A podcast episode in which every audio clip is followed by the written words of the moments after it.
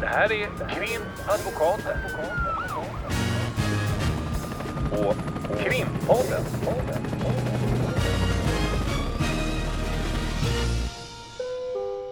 Parter och ombud kallas till sal trettiotvå. Hej Lotta. Hej Ulrika. Du, nu är vi i valupptakten kan man säga. Det är, ja, det är lite mindre än en månad kvar till valet. Ja, vi räknade ju ut att eh, nu släpper vi våran podd här på lördag. Mm. Och eh, sen är det om två veckor lördag. Sen är det ju faktiskt val. Mm. Så det blir ju att ruscha här ganska ruscha. snabbt. För och då våren. Kan man ju konstatera här när vi ruschar i eh, valtider att eh, det är som en kapplöpning tycker jag. Bland partierna vad gäller vad de ska förändra och vad de ska utlova, vad som ska hända om de blir valda. Och då framförallt vad gäller frågor inom vårt område, lag och ordning.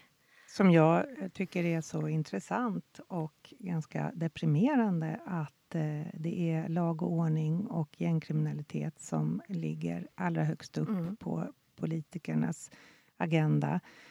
Pådrivet av media och eh, även då på, viss, på visst sätt förankrat i valkåren. Mm. När jag tänker så här att eh, jorden är på väg att gå under. Ja. Kanske inte spelar så stor roll med kriminalitet då.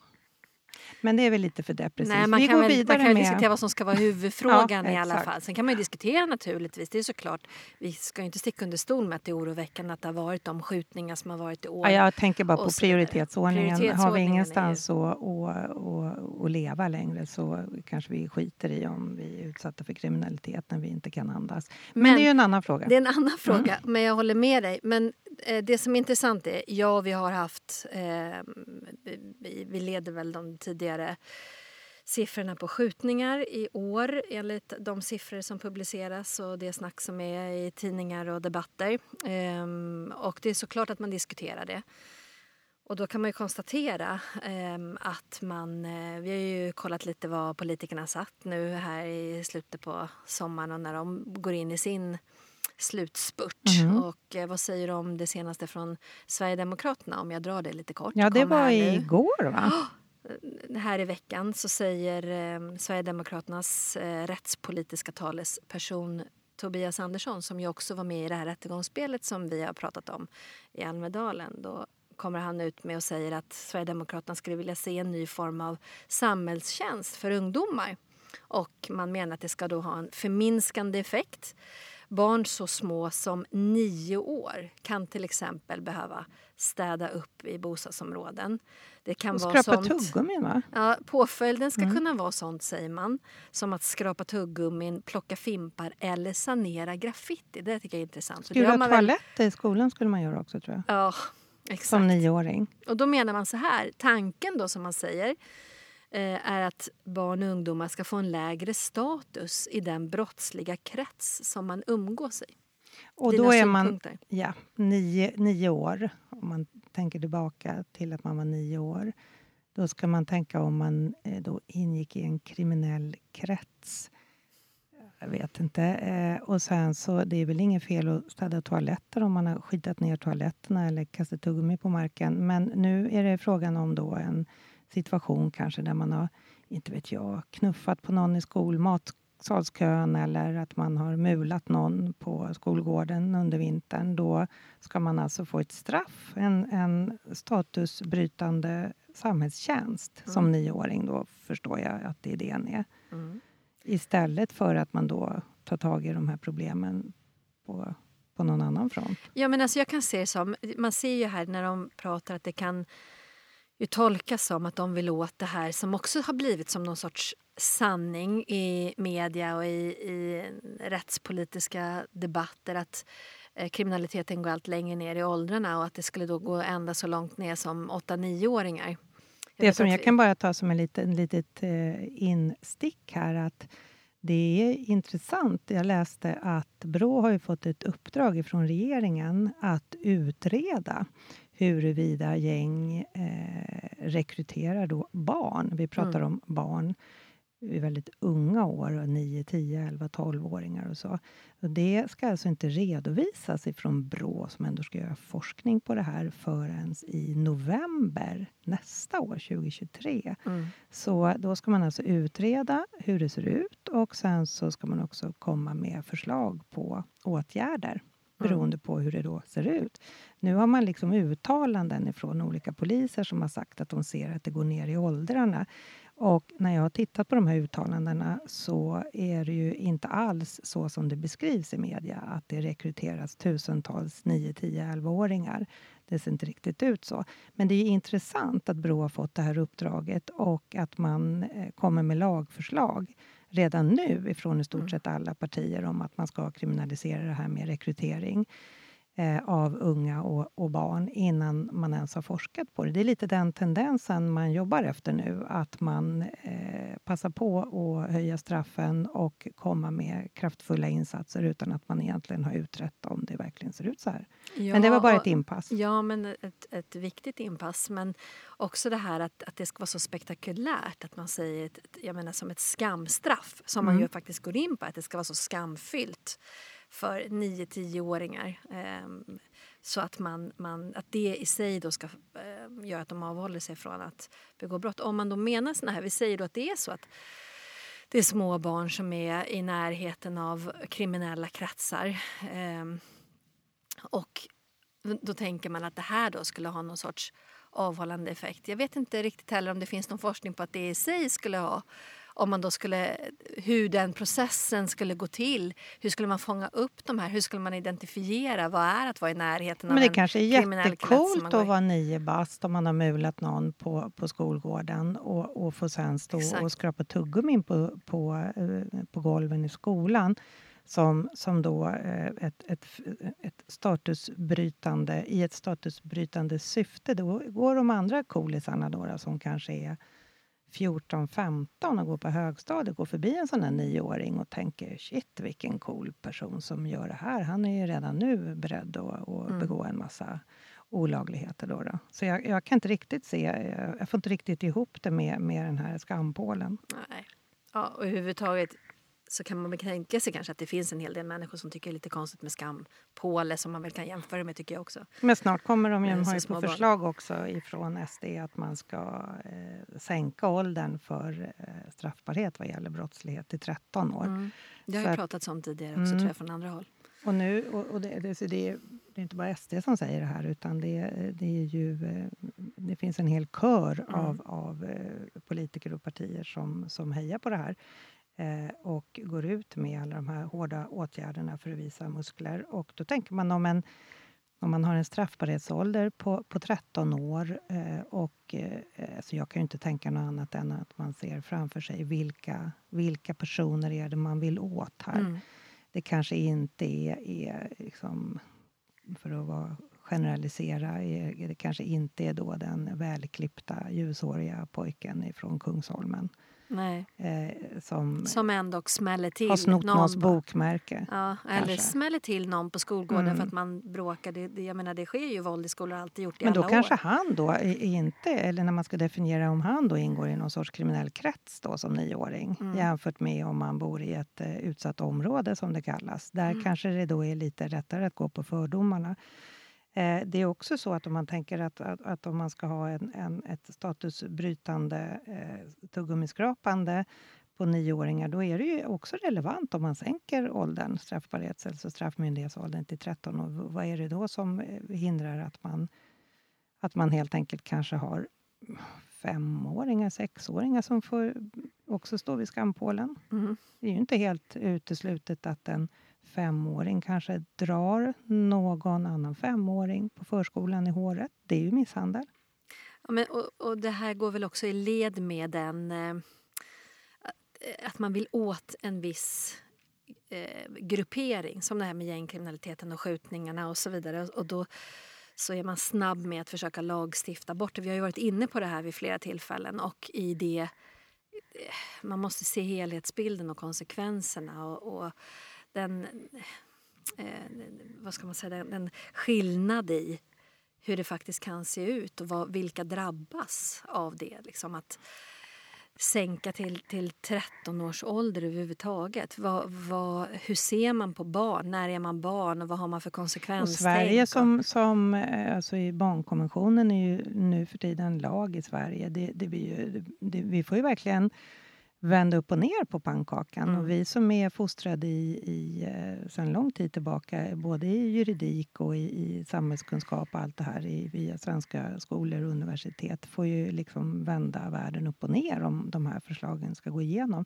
Tänkte på det också när man ifrån S D:s sida pratar om att man vill byta namnet på kriminalvården till Straffverket. Mm. På tal om att vända upp och ner på pannkakan. Ja. Mm. Då, då, då, då menar de då, har jag sett att Jimmy Åkesson uttalat sig och säger att nu är det slut med daltandet. Ja, säger det är slut på, precis med daltandet med kriminella. Det är slut på saft- och bulle-politiken. Ja, och saft och bullar. Jag har varit på många eh, häkten och, och, och fängelser. Det är väldigt svårt att hitta saft och bullar där. Det är lite som att man går över ån efter vatten, därför att det är ju så att vi har ju sedan en lång tradition tillbaka att det är frihetsberövande till sig. Mm. Att du är frihetsberövande, du, du får inte bestämma över dig själv, du är inlåst. Det är det som är straffet, sen ska man inte lägga på någonting. Men eh, när man då menar att man daltar med kriminella och, och man serverar eh, saft och bullar, det är väl så man får dra slutsatsen. Eh, de säger också att man inte ska vårda, utan man ska straffa. Och, och vad är straffet? Man... Det är ju frihetsberövandet. Jag tycker det är ganska fiffigt att man ändå tänker kanske någonstans, eh, om vi frihetsberövar, är det fiffigt att försöka hindra återfall i brott. För det mm. är väl ändå så, tänker jag, även om, om man är sverigedemokrat, att man kanske skulle önska att det begicks mindre brott. Att det begicks mindre brott och att de som har begått brott kommer tillbaka och blir, om man ska säga, goda samhällsmedborgare. Ja, men och det, vill man, det verkar man inte vara intresserad av. Det är som att de är förtappade på något ja. vis. Men, men jag får bara säga det här med saft och bulle mentalitet, det är väl också för att ge någon sorts bild av att, ja visst, de får komma in på fängelse. Det har ju också varit sedan gammalt det här, de här svenska fängelser, vad är det? De får en egen tv och de får saft och bullar kanske, men de får också, istället för att det är hårt straffarbete, så får man sitta och prata och lite det här. Så som, som det kan vara lite raljant nästan om eh, hur det faktiskt ser ut. Och, och jag menar, enligt vår erfarenhet och vad som också forskningen visar, eh, så är det väl så att man har en hel del program inne på anstalter. Det finns ju också program till viss del. Om man blir häktad under längre tid så finns det tillgång till olika eh, insatser, insatser mm. som, som också har en sorts preventiv och förebyggande åtgärd, eller vad säger man, brottsbrytande tanke. Och eh, eh, det man kan konstatera är att de som går igenom såna här program, där har vi också kollat siffror, eh, det är nästan sjuttio procent va, som sen inte återfaller i brott. Ja, eller man kan säga, ja, man kan man säger så här, sen, sen inte så lång tid tillbaka så är det numera så. Man blir ju eh, alltså villkorligt frigiven i Sverige efter att man har suttit av två tredjedelar av sitt straff.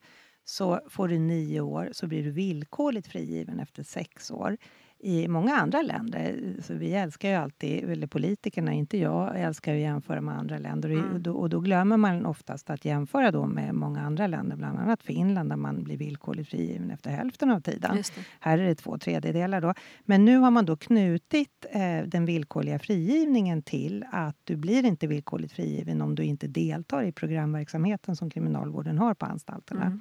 Men vad man kan säga är att på nittiotalet så, så var det eh, tio procent mer återfall än vad det är sen, sen alltså tjugo tjugoett. Mm. Nu, nu, eller sen man har gjort en utredning sedan tjugo arton till tjugo tjugoett. Nu är det sjuttio procent av människor som har varit på anstalter återfaller inte brott. sjuttio procent återfaller inte brott. Det betyder att det är trettio procent som återfaller. Tidigare var det fyrtio procent. Och nu när det här då är knutet också till att man är, är tvungen att genomgå programverksamhet, så är ju förhoppningen från kriminalvårdens sida att det eh, då ska minska återfallen i brott. Mm. Och därför är det så intressant när man då, istället för att få bort, jag, förstår, jag får inte ihop det här, man ska då eh, få, få en, en, mindre skjutningar och mindre kriminell aktivitet ute på gatorna genom att sluta dalta och sluta vårda och istället bara straffa.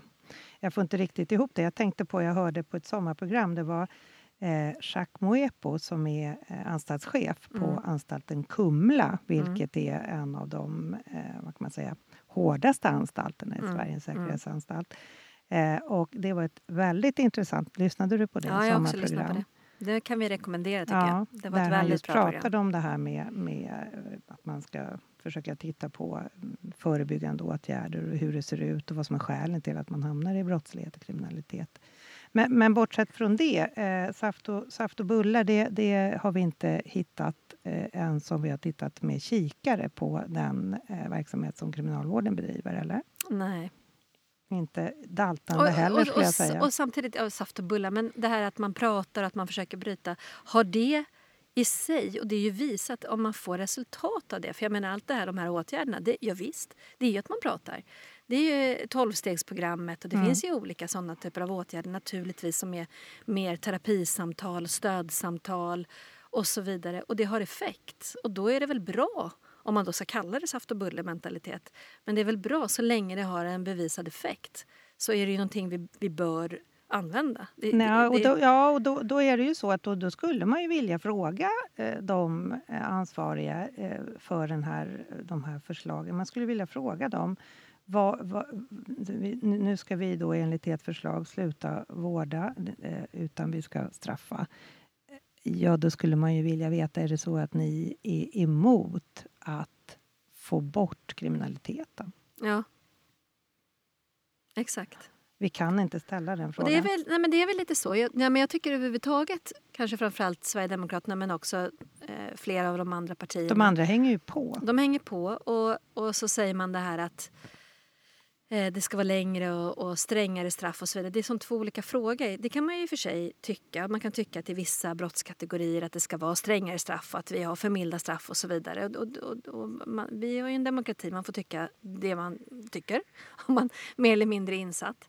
Men sen är det ju en annan fråga, menar jag. Vad betyder straffet? Mm. Alltså, är det, menar de att ja, men saft och bulle eller och det här att det ska inte vara kriminalvården utan det ska vara straffverket, ska vara ett straff. Vad ska de göra då? Ska de eh, sitta inne i sin cell bara och inte göra någonting under de ytterligare fördubblingen? Jag menar, det, det är ju straff som ska fördubblas här. Det ska hela tiden mer och mer. Vad ska man göra under hela den här tiden? Ja, vad händer då säger, med de fiffigt. människorna? Det är ju, vad händer med ja. människorna? Det, det, det kanske är, det, det, jag tycker att det är två. Man blandar ihop det lite mm. grann för att man ska låta så himla handlingskraftig och sträng och nu ser vi till att vi får ordning på samhället och, och det, är t- det är två, jag tycker inte ens att man kan ta det i samma mening. Man måste mening, kanske skilja liksom. på äpplen och päron här, och är det just Exakt. den här fiffigheten i att det, det, det, att, det är väl jättesmart att, att, att lyckas, om det nu skulle gå att lyckas få ett samhälle där det inte finns jätteallvarlig kriminalitet. Det är svårt att tänka sig ett sådant samhälle, men där det kanske inte är då skjutningar och gängkriminalitet och allt det här som, som, som är ett problem. Det, det är väl jättefiffigt att, att försöka jobba i den riktningen när de här personerna väl är infångade. Exakt. Att på något sätt gå in med åtgärder som gör att de inte begår precis samma brott när de kommer ut. Mm. Och alla politiker i stort sett, när vi har tittat, eh, säger ju att vi har här ett åtgärdsprogram, det är det ena och det andra, och det är hög, hög, högre, högre straff och det är mera häktade personer och, och det ska inte, det ska, det ska man ska dubbla straff, lättare och häktare och mm. häkta och, och man ska också kanske få börja avlyssna människor utan att man ens misstänker dem för brott. Det, det är jättemycket potens i det här, mm. om man säger så. Starka och tjocka, mm. riktiga muskler här. Mm. Och då, då tänker man ju att, att all, all forskning visar ju att man måste titta på förebyggande åtgärder. Och då säger de oftast i en liten bisats. Ja, men självklart också så kan mm. man ju titta på förebyggande åtgärder. Men av vad vi har kunnat se när vi har tittat på det här mm. så finns det liksom ingenting konkretiserat i det. Man säger att eh, nu ska det vara, eh, om eh, straffet är minst ett och ett halvt år, då ska man bli häktad. Och sen ska man och, och lägga dubbla straff och trippla straff. Där är det mycket mer konkretiserat än att mm. kanske så ska få lite pengar. Men mm. det finns liksom ingen, ingen... Och de som är professionella, de som har forskat i det här och forskar i det här alltjämt och de som är ute och arbetar med de här frågorna är ju i majoriteten eh, klara över att man måste ha förebyggande åtgärder. Och det låter så tråkigt att säga förebyggande åtgärder, som alla politiker som vi har ett val här nu om ett antal veckor vet ju att det här kommer att ta tio år, femton år, tjugo år. Men alltså det här snackade man ju om för tio, femton, tjugo. Jag kommer ihåg när man snackade om det här mm. för tio, femton, tjugo mm. ännu längre sedan. Mm. Att man måste börja förebyggande. Mm. Hade man börjat då så kanske det sett annorlunda ut idag. Ja, exakt. Och inte avbrutet. Jag tror jag har pratat om det förut, att jag på nittiotalet var involverad i det här konsekvensprogrammet. Mm. Vi var inne och kollade på det här. Det är ju precis samma eh, prat och precis samma tongångar i, i varför man tycker man ska ha det. Och fånga upp unga och att man ska ta in dem i, i de här brottsförebyggande. Och sen avbryter man de projekten. Och det är såklart att det oftast ja. är en resursfråga. Om man tar bort de här närvaron av S O S och, och polis och så vidare i de här utsatta områdena. Det har ju också flera varit inne på att det är också viktigt. Och du, jag ska bara säga, precis som du säger, vi var inne till exempel på Socialdemokraternas hemsida nu. Och då kan ju de mer, i och med att de inte är i opposition, de är ju med, det här har vi gjort och mm. det här vill vi återigen göra. Då kunde ju vi konstatera att det är åtta punkter där de konkretiserar vad de har gjort. Vad gäller då att bryta gängkriminaliteten. Det var åtta punkter som de mm. kunde vara ganska tydliga på. Men bara en av dem var av förebyggande karaktär. Det är och, den var och då också var det ganska utökade ludd, resurser till skolan och resurs, lite luddigt, eh, till, lite pengar till skolan och socialtjänsten. Jo, mm. när vi pratade i något avsnitt om de här två projekten som man bedriver i Danmark. Mm. Sverige gillar att titta på Danmark, men eller just det här projekten så verkar man inte så intresserad. Därför att där har man då punktbevakat de här mm. unga killarna som... Till slut då har man oerhört bra, eh, bra resultat mm. därför att de har inte velat gå in i gängkriminalitet eller återvända i det. Men det har varit en kostsam, eh, kan man säga, tillställning. Mm. Det är såklart att det är kostsamt. Men då har de ju redan liksom kommit in i det här. Man måste ju, det är som när man pratar om förebyggande åtgärder, då måste man ju också titta långt, långt bakåt. Man måste, alla säger att man måste redan börja när barnen är tre, fyra år. Mm. Nu kanske de får möjlighet att vid nio års ålder skrapa tuggummin då. Men frågan är om det då är en, en, en förebyggande insats. Mm. Och, och som du säger nu när vi har kollat lite här med de olika partierna så är det ganska tydligt att de partierna som är i opposition, de går ut och slänger ur sig mm. grejer. Och, och det är på Instagram man ser både det ena och det andra hårresande exemplen på vad som ska göras. Men eh, Socialdemokraterna är ju, de går inte ut med det här på samma sätt, men de är ju precis lika goda kålsupare mm. eftersom när det slängs ut någonting så säger de ja, ja, ja och titta vad vi har gjort och vi kommer att bli ännu hårdare. Så mm. att det finns ju någon sorts allmän kör bara i en enda riktning. Ja, jag jag tänkte... kan ju bara säga just det där, jag gjorde den här valkompassen mm. som kan vara spännande att göra som eh, finns på olika länkar, olika tidningar och så vidare. Eh, och då var det någon fråga just som gällde så här att ja, jag tycker det ska vara hårdare och strängare straff och lite så, lite mer specificerat uttryckt, men om jag generaliserar nu, hårdare och strängare straff. Och då kunde jag konstatera, för så kan man ju gå in och se vad tycker partierna mm. och vad är du någonstans i partitänket. Och då var jag, i stort sett alla partier var längst ut på ja, det tycker jag verkligen. Det är världens bästa lösning. Ja, det är intressant. Det, det är... Men det är, det är just det här att det alltid är en bisats. Mm. Att ja, det, ja, ja, ja, det finns väl kanske något skäl, det är oklart vilket, till att folk hamnar i kriminalitet. Men, men, men det kan man titta på. Men nu är vi här och nu mm. ska vi göra på det här viset. Och det är väl det som är så beklagligt när man tänker att media är ju med och bidrar i att, att dra upp det här och, och politikerna är, känner efter hur, hur valmanskåren då, det är ett ålderdomligt uttryck, eh, men eh, vad man tycker. Och lyssnar man på Ring P ett så får man minsann höra hur, hur världen står till. Mm. Och då tänker jag på när vi har sett på Instagram eh, mm. saker som är faktiskt... falskt, det är lögn och då blir det också lite obehagligt när många av partierna faktiskt grundar sin kriminalpolitiska plattform, om man nu får kalla det för det, och sina kriminalpolitiska uttalanden i samband med att man nu ska rösta på dem här i valet, där det är osanna uppgifter. Ja. Du kan ju till exempel berätta om det där som du såg på angående det här fallet med den här Nytorgsmannen. Mm. Ett våldtäktsmål som var i, i Stockholm för, för no, några år sedan. Exakt, ett, ett och som vi har pratat om. Vi har ett mm. helt program om det i och med att jag också var eh, involverad i det målet. Mm. Eh, där där eh, man har skrivit på Moderaternas Instagram-sida att eh, med vår politik så skulle han dömas till tolv år. Med Socialdemokraternas politik så dömdes han till tre och ett halvt år. Och då blev ju du lite fundersam eftersom du har varit ja, involverad jag i tänkte, det målet. Så var det väl inte, tre och ett halvt år fick han ju inte utan han dömdes ju till fem år. Ja, då gick och det vi in och kollade, då, då tittade ja. vi i tingsrättens dom och, och eh, även om du har varit inblandad i det så kan man ju ändå bli så här, va? Kan jag ha tagit så fel? Mm. Och, och tingsrättens dom, eh, det har vi också kollat upp och det vet ju du också, den fastställdes av hovrätten. Mm. Sen kan man ju ha synpunkter om denna nytorgsman skulle ha fått fem år eller tolv år eller hundra år. Det är en annan sak. Men vad man skriver på Instagram från Moderaterna nu inför valet, det är att med vår politik hade han fått tolv års fängelse. Mm. Med Socialdemokraternas politik så fick han tre och ett halvt år. Och det är en lögn. Mm. Därför att han fick fem års fängelse. Det är en lögn. Mm. Det, det där tycker jag är ganska upprörande. Därför att om man läser det där så eh, finns det väl kanske ingen anledning att göra som vi och gå in och titta på vad tingsrätten har skrivit och att den fastställdes. Vi gick ju in på tingsrättens mm. sida eller Domstolsverkets mm. sida för att verkligen kontrollera fakta. Man tycker det är oerhört upprörande. Hur kan det vara så här? Det här ja, det är, är ju en lögn. Men du, det... den där andra lögnen som jag höll på att reta ihjäl mig på. Ja, och då har vi återigen, och det var på eh, Instagram stories på Moderaternas eh, sida. Där... Och det, då, då, då, precis, då är det så här, får jag reda mm. göra för det, för att jag retade mig ju på det här därför att jag tycker det är så oerhört beklagligt att, att det är väldigt, väldigt många människor som följer de politiska mm. partiernas uttalanden nu på sociala medier och Instagram framför allt, mm. där det både är bilder och stories som det är nu för tiden. Och då är det, går man in och så ser man att Moderaterna i Stockholm då skriver tre män i nitton års åldern våldtog omyndig flicka i samband med en fest. Sen är det en pil nedanför och så står det gissa straffet. Mm. Och när man då swipar vidare, då kommer man till nästa del, eller nästa sida om man får kalla det för. Då är svaret tre månaders fängelse. Mm. Punkt. Och då blir ju både du och jag så här, men det kan ju inte stämma. Alltså vad är det här för någonting? Och då kan man konstatera, det här kom ju nu för någon vecka sedan, så att sommaren tjugohundratjugotvå.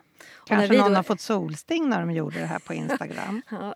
Men, och då kunde vi konstatera, vi hittade det här rättsfallet som eh, måste vara det som de här för sig till. Och det är ett fall som skedde hösten tjugonitton för det första. Eh, det var tre unga män, den ena eh, nyss fyllda arton, två nyss fyllda nitton. Och det här var ju innan, nu har man tagit bort ungdomsreduktionen från det att man har fyllt arton år. Från och med i år ska sägas. Men i och med att det här då skedde och domen också kom tjugonitton så hade vi fortfarande ungdomsreduktion för arton- och nitton-åringar. Och då är det två falska påståenden här. Det ja. ena falska påståendet är att straffet blev tre månaders fängelse. Mm. Vad blev straffet? Ja, straffet blev skyddstillsyn och tre månaders fängelse. Och, och då hör ju till saken, först och främst, det tingsrätten säger i den här domen, ja det är våldtäkt. Eh, det de säger är det har ett straffvärde på över två år och vid den här tiden, nu är det också höjt men då var minimistraffet två år för våldtäkt och då säger man det är något över ifrån tingsrätten men straffmätningsvärde, det vill säga det straff som de skulle ha fått så att säga om man bara beaktar ungdomen och så vidare, eh, det är ett år och då är ju, så är det ju arton år nyss fyllda nitton ungefär hälften mm. när man var arton när ungdomsreduktionen fanns. Och, och så, så fäster man olika avseenden vid att eh, de är tidigare ostraffade och så vidare och vissa andra omständigheter. Och då så eh, finner man att det ändå finns eh, utrymme för en icke-frihetsberövande till största del. Så man säger att det ska vara skyddstillsyn i förening med tre månaders fängelse. En sån påföljd har vi ju. Och då är det tre månaders fängelse, ja förvisso. Men det är ju också skyddstillsynen. Och det är skyddstillsynen det som kanske är... är saft och bullar, skyddstillsyn. Ja, det kanske är därför man väljer att bortse från det. För skyddstillsyn är ju ändå, menar jag, en, en ingripande påföljd så tillvida att det handlar om ett års eh, övervakning. Det vill säga dels samtal med, med frivårdsinspektör på, på frivården. Deltaganden i möten. Deltaganden i möten. Och det... Ingen misskötsamhet. Nej. Då kan det återförvisas till domstolen om man döms till fängelse. Exakt. Och eh, det är ju också att man ska genomgå de här programmen. Och då ja. oftast när det är fråga om våldtäkt. Så och sen har man en ytterligare period på två år. Där, som är prövotid. Ja. Och där det döms hårdare om man skulle ut, göra någonting annat. Men då tänker jag så här att... Eh, Man kan ju ha åsikter om att eh, en skyddstillsyn i kombination med tre månaders fängelse är alldeles för lågt för det här. Men vad som är det falska i det här, att det här publiceras nu och det är ett falskt att säga att straffet blev tre månaders fängelse. För det är inte korrekt. Mm. Straffet blev tre månaders fängelse och skyddstillsyn. Man har inte berättat om hela straffet så det är ju falskt, det är inte sant. Mm. Och sen... låter man ju då påskina att med Socialdemokraternas politik så skulle det då, eh, eller det var ju den Nej, andra vi tittade andra. på, sorry. Men eh, vad man låter påskina det är ju att man idag, för det är idag det här publiceras mm. de här närmsta dagarna som har varit, det är ju att man som arton- och nitton-åring hade fått en straffreduktion, vilket egentligen inte, det finns inte längre. Nej. Så det är ju falskt att påstå att det här är det som man skulle få idag. Och det är ja. det jag menar att man låter påskina. Att om det här hade hänt idag. Mm. Då hade det blivit tre månaders fängelse. Det är falskt i sig. Och det hade heller inte blivit så. Man talar inte om att det här är en dom som är innan straffförändringen. Nej. Och man talar heller inte om hela domen. Utan man väljer att bara berätta om en del av domen. Mm. Och läser Exakt. man det här. Tre månader, men läser den på den här sidan så kan man gissa här, gissa straffet och så går man vidare så är man tre månaders fängelse så kan man ju baxna. Mm. Sen har man ju möjlighet att tycka vad man vill i, som du säger mm. eh, och ha olika synpunkter på det. Men man ska ju åtminstone bli serverad sanning, tänker mm. jag, mm. innan man ska gå och rösta. Och går man då inte in och sätter sig och, och gör som vi då, googlar fram och, och sen hittar på våra olika rättsbanker. Ja, det är ju inte helt lätt. Nej. Det måste man ju säga. Och då hittar vi det här fallet och det visar sig att det är falskt. Ja. Och då, är det, då, då kan man tänka det här är ju för jäkligt. Och sen har man ju också möjlighet här i samband med att man läser detta så har man då också en möjlighet här att registrera sig för Moderaterna i Stockholms stad och skriva under för hårdare straff med ett utropstecken efter att det här inte är rimligt och att staten ska stå på brottsoffrens sida och att man ska skriva på, då kan man klicka sig vidare och skriva på här då och registrera sig. Det, då, då är, det är ju beklagligt att man då som enskild medborgare om man läser det här om man är ute på Instagram och läser det här och ska då behöva sätta sig och läsa i olika rättsbanker och tingsrättsdomar mm. för att veta och, att man får en, en sann beskrivning av verkligheten. Och det, och, exakt, och det, det kan jag inte tänka mig att det är egentligen någon som gör. Man läser, man blir upprörd och så röstar man med känslorna. Ja. Och det, det, är, ja, det är så bekymmersamt. För att använda ett försiktigt ord. Ja. Att, och tendensiöst också det här att swipa vidare, gissa straffet. Mm. När det handlar om en våldtäkt faktiskt mot en, en, mm. det är ett allvarligt brott. Tjej, liksom. Och sen att man kan ha synpunkter om både det ena och det andra. Och det kan ju vi också ha. Mm. Men eh, man, man ska ju i alla fall få kunna ha sina synpunkter. Ändra dem eller förändra dem eller stå fast vid dem utifrån fakta. Mm. Och, och det här är, är inte fakta utan det är falskt det mm. som sprids. Och problemet är ju så som vi var lite inne på tidigare. Eh, nu sitter ju Socialdemokraterna eh, i, i regeringsställning vilket kanske gör att de inte går ut med såna här, rena såna här saker. Vi, vi har verkligen mm. sökt efter att hitta den här typen, även det här som Sverigedemokraterna har gått ut med. Men vad vi, vad vi kan konstatera är ju att Socialdemokraterna säger att vi har redan gjort det här, vi är på väg, det kommer att bli strängare. Så att mm. även om man inte... Tendensiositeten, ja, om man precis. säger. För jag, vi var inne till exempel på Morgan Johanssons Instagram. Där är det också, mm. stanna kvar, kolla till hösten. Då kommer vi göra fler åtgärder. Ja.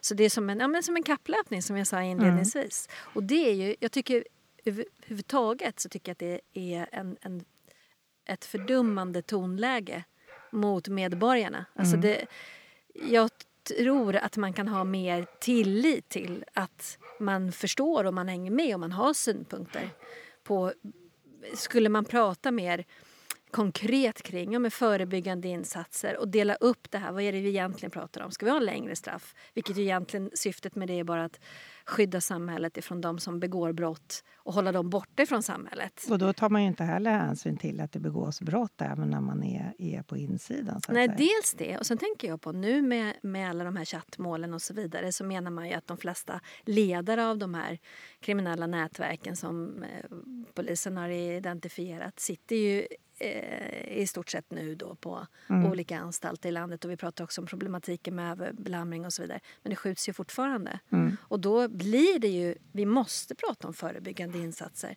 för det är ju tydligt redan här hos oss att ja, det hjälper ju inte då, därför mm. då går, det går ju vidare. Och hur gör man då? Hur ska man tänka då? Alltså måste vi tänka på, på olika plan liksom. Det vore ju så otroligt mycket härligare om vi slapp fullständigt förändra vår, vår juridiska tradition i Sverige som man är inne på, istället att alla kunde springa ikapp åt ett annat håll, nämligen att vi vet att det här kommer ta tid, vi vet att det här kräver forskning, det finns ganska mycket forskning på området mm. men vi tar till oss de här förändringarna, och alla partier i gemen säger att vi, vi måste liksom stanna här och titta hur är det vi ska kunna komma bort ifrån det gängrelaterade våldet och de här skjutningarna och det. Gemensam sak att titta mm. på det. Vi, vi, vi vill gemensamt komma bort ifrån det här. Därför att nu när alla springer åt ett håll som är bara att stoppa in människor i fängelse och höja straffen, och det bara kommer nya och nya och nya och nya mm. skjutningar och allt det här som du säger. Mm. Så springer alla åt det hållet, så det kommer ju inte bli någon skillnad. Kan Nej. inte alla bara ta ett gemensamt tag och springa åt ett annat håll? Vi vill ha ett samhälle där folk inte skjuter och dödar och våldtar och snor av varandra, utan vi vill ha ett samhälle som bygger på andra värden. Det som då det här skulle vara ett nytt samhälle i, nämligen att man skjuter ihjäl varandra hela tiden. Mm. Det är, men det är man ju inte någonstans beredd att göra. Och det är inget parti med några undantag som vågar säga att vi, vi, vi måste kanske ha ett program där vi har sex av sju punkter som bygger på att vi måste få detta att upphöra genom att titta i tidig ålder. Gå in med dyra insatser, men effektiva insatser för familjer och för små ungar som istället för att ska skrapa upp golvet från tuggummin kanske ska få andra typer av insatser, och att man också ser att det här är ett mycket större samhällsproblem än vad man är beredd att hantera. Det är kanske där man måste börja. Både där, jag tror jag också att när du kanske har avtjänat ett straff, jobba på de insatserna. Mm. Hur håller dig ifrån ut, dina gamla kompisar? Ja. Där har vi ju ideella organisationer och det finns vissa insatser, men det pratas det ju inte heller om. Hur hjälper vi dem att lyckas hålla sig på sin... Ja, våra klienter som vi har som, som eh, i mångt och mycket sitter inne på häkten och anstalter för, för allvarliga brott, som...